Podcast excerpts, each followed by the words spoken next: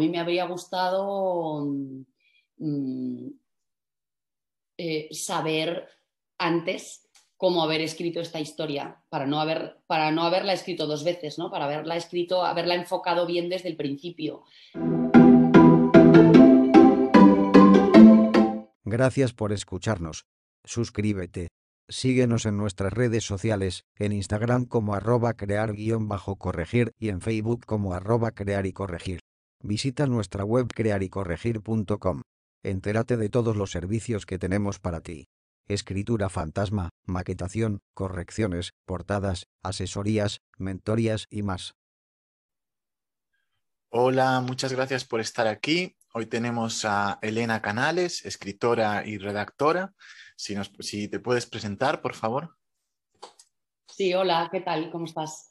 Pues encantada de saludaros. Me llamo Elena Canales y soy asturiana. Eh, ahora mismo vivo en, Gijón, pero bueno, he vivido en Madrid y en algunos otros lugares del mundo. Y, bueno, pues eh, presento, esta es mi primera novela, he estado dejando de buscar. Y bueno, es una novela autobiográfica eh, en clave de humor que habla de una historia de una mujer soltera a los 40.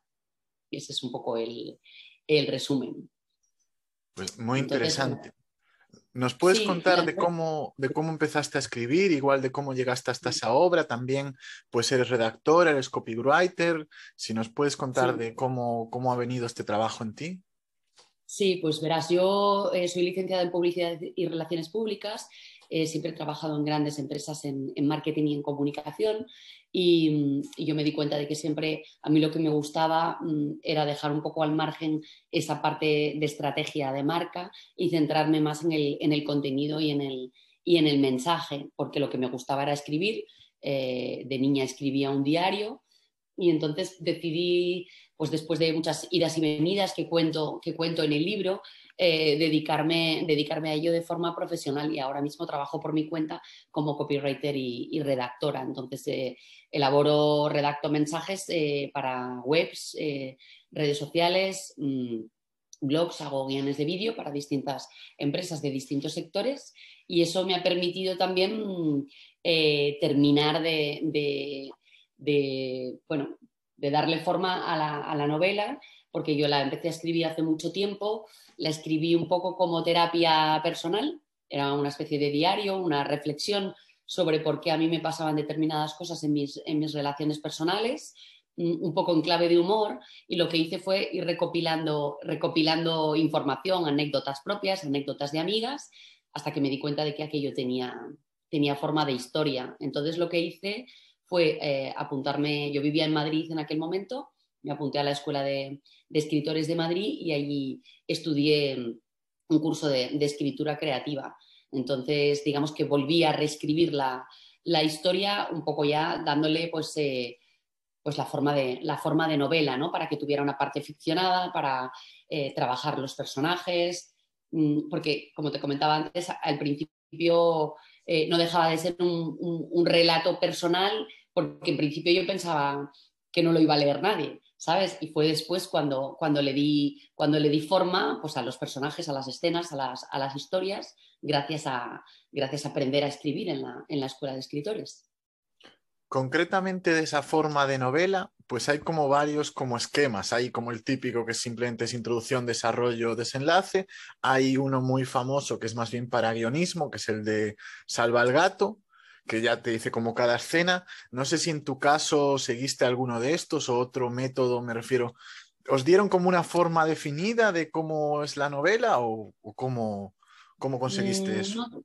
No, eso lo, eso lo hice yo un poco por mi cuenta. Yo en el curso lo que aprendí eh, fue a darle, a, darle un hilo a la trama eh, para, que, para que el lector no se perdiera, que tuviera así quizá un poco esa presentación nudo y desenlace, aunque hay muchos flashbacks también en el tiempo, pero, pero la idea era sobre todo, eh, bueno, la, protagonista soy yo, pero sí trabajar todos los personajes eh, tanto masculinos, que son los hombres que han ido pasando por mi vida, las relaciones que yo, que yo he tenido, como mis amigas principalmente, que son las que, las que ayudan a la protagonista a, salir de, todos esos, eh, eh, de todas esas meteduras de pata y de esas eh, historias. ¿no? Entonces, mm, lo que hice fue situarlo en el tiempo y empezar a contar mi historia desde niña, aunque ya te digo que hay distintos flashbacks, em, de, cómo, de dónde viví y de, y de, cómo crecí hasta dónde me fui a estudiar, alternando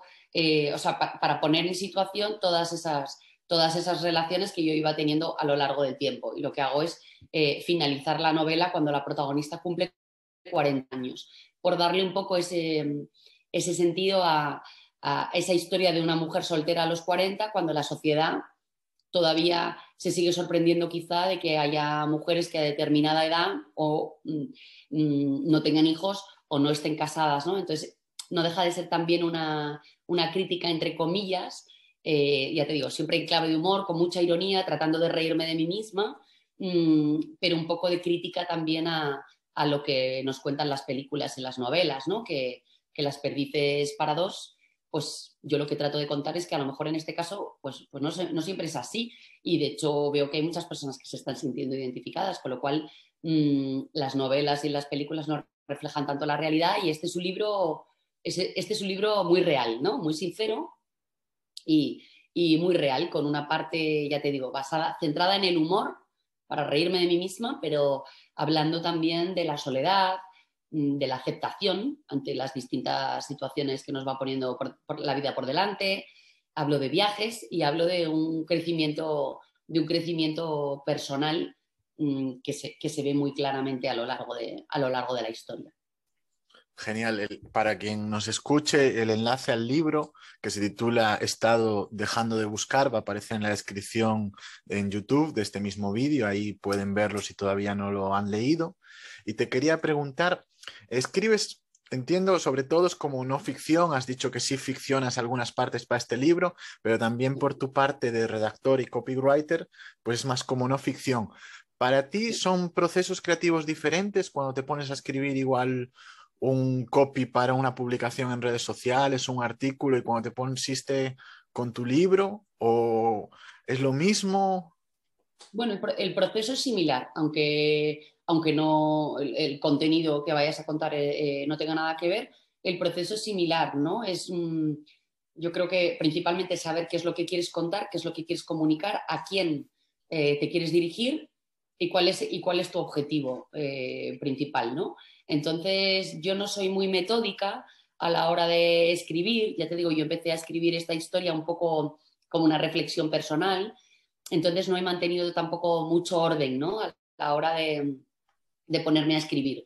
Eh, en, mi trabajo soy un poquito más, soy un poquito más metódica, ¿no? Mantengo un poco, también tengo eh, tiempos de entrega y también tengo otro tipo de, otro tipo de, de requisitos, ¿no? Pero cuando escribo para mí, pues lo hago un poco cuando, cuando, cuando me apetece y, un poco como me apetece. Yo, mm, bueno, siempre vamos todos con el móvil en la mano y demás, entonces yo siempre que pues que veía a lo mejor una, un artículo en un medio de comunicación hablando de la soltería, ya fuera en clave de humor o real, ¿no?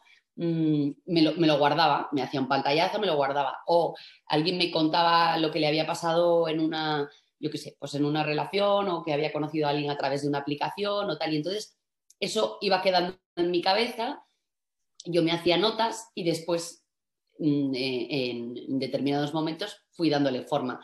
Esta historia la empecé a escribir hace mucho tiempo y como te decía al principio la he escrito como, como dos veces, ¿no? La primera un poco como me salió y la segunda ya de forma un poquito más, un poquito más profesional. Entonces lo que decidí es que esta historia se podía alargar mucho en el tiempo, porque al final es una novela eh, autobiográfica.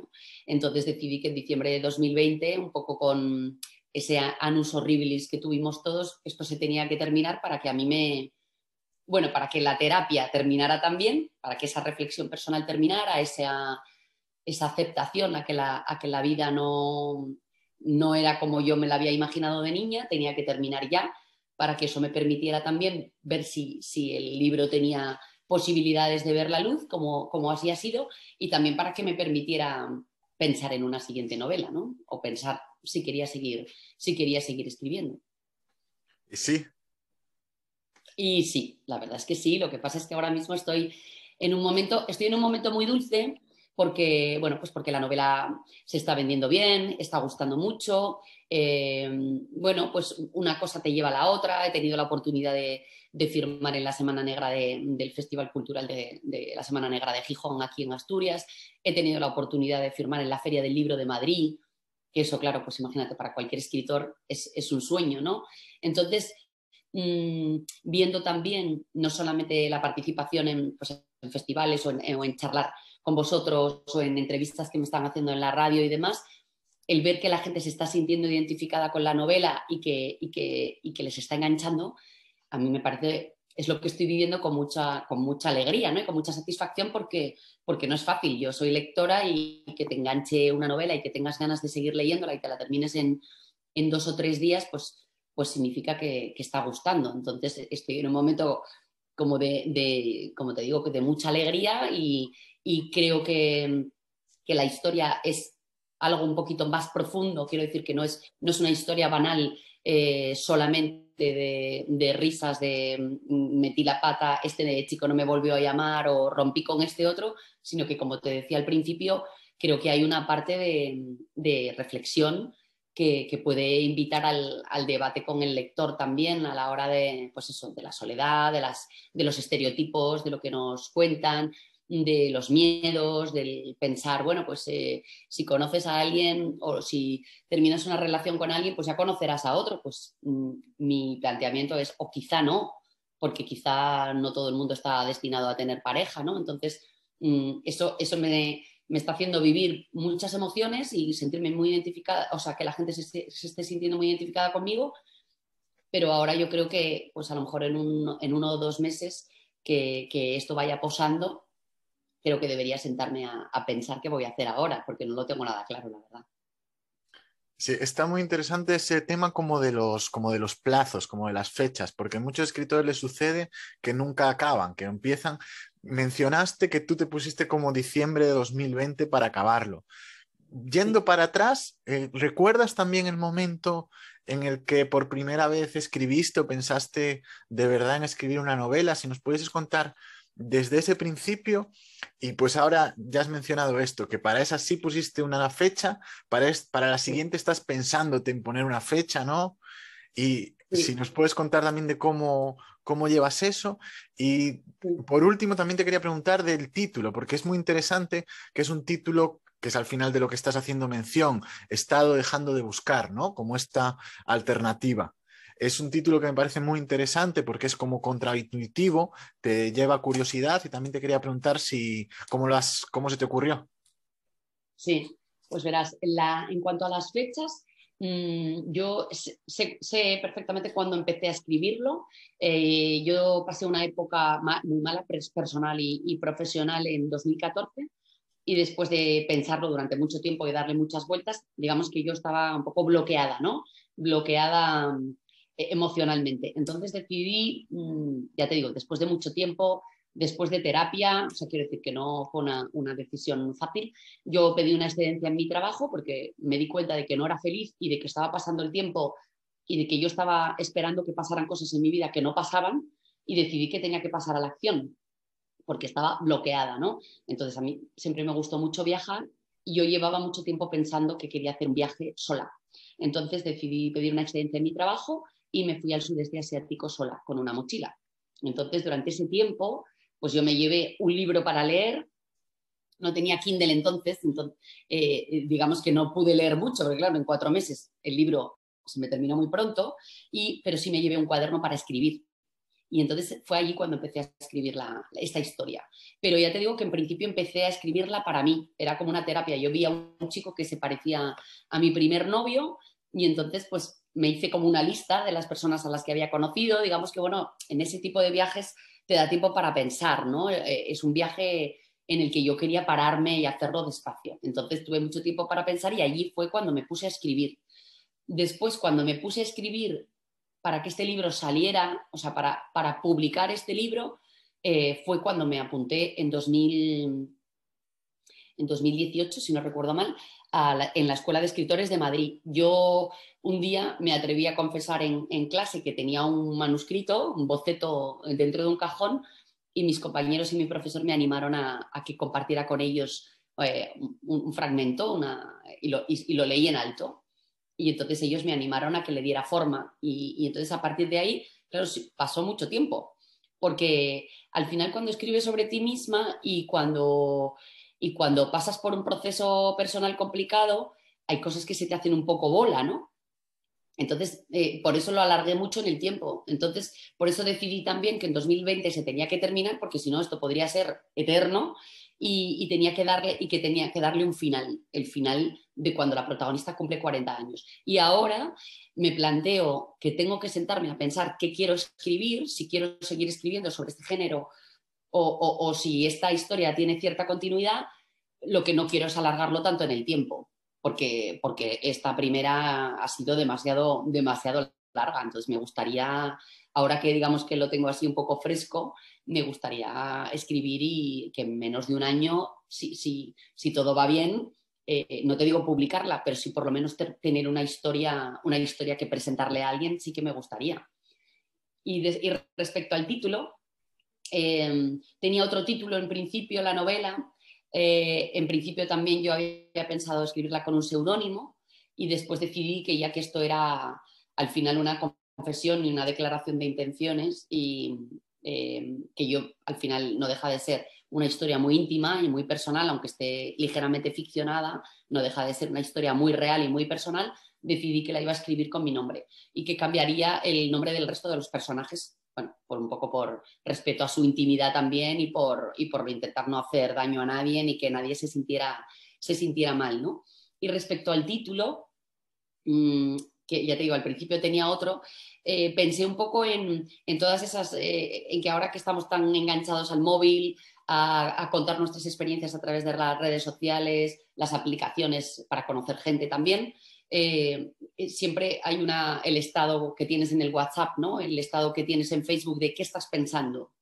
Y entonces se me ocurrió ahí, ¿no? El, decir, yo lo que estoy pensando, o sea, mi estado ahora mismo es que yo, que durante tanto tiempo he querido tener pareja y buscar pareja, decido como declaración de intenciones que me planto, ¿no? Que dejo de buscar, porque hasta ahora no he llegado a ningún sitio. Entonces lo que quiero es eh, pararme y disfrutar de lo que tengo eh, sea lo que sea. Y que la vida, si quiere sorprenderme para bien, fenomenal. Y si no, pues yo estaré preparada para lo que sea. Entonces, ese estado, dejando de buscar, esa, es un poco la declaración de intenciones. ¿no? Yo he estado buscando durante tanto tiempo tantas cosas que he decidido mm, vivir lo que tengo y aceptarlo y dejar de buscar y, y, dejar también que sea la vida la que me, la que me traiga cosas. ¿no? Genial. Siempre eh, pido un consejo para nuevos escritores. Puede ser algo que en este tiempo, quizás desde 2018, 2017, hayas aprendido y que te hubiese gustado haber sabido ya en 2017. Eh, sí, a mí me habría gustado mm, eh, saber antes cómo haber escrito esta historia, para no, haber, para no haberla escrito dos veces, ¿no? para haberla escrito, haberla enfocado bien desde el principio. Eh, pero bueno, no lo veo como algo negativo. Yo creo que el proceso de aprendizaje es el que es y como consejo, mm, leer mucho me parece importantísimo, o sea, me parece que está directamente ligado, ¿no? No entendería que una persona sepa escribir bien si no sabe leer y creo que hay que aprender a leer también, porque muchas veces leemos simplemente por entretenernos, por pasárnoslo bien, y a mí, por ejemplo, el, estudiar eh, eh, cómo aprender a escribir me ha enseñado también cómo aprender a leer, porque ahora leo de otra forma, ¿no? porque, porque ahora identifico, identifico muchas más eh, figuras literarias, porque sé mm, encontrar mejor la intención que tiene el escritor Mm, por dónde nos quiere llevar, me fijo mucho más en los tiempos, entonces creo que, leer es muy importante. O sea, que, el que quiera aprender a escribir tiene que aprender a leer. Gracias por escucharnos. Síguenos en nuestras redes sociales. En Instagram como arroba crear-corregir y en Facebook como arroba crear y corregir. Visita nuestra web crearycorregir.com. Entérate de todos los servicios que tenemos para ti. Escritura fantasma, maquetación, correcciones, portadas, asesorías, mentorías y más.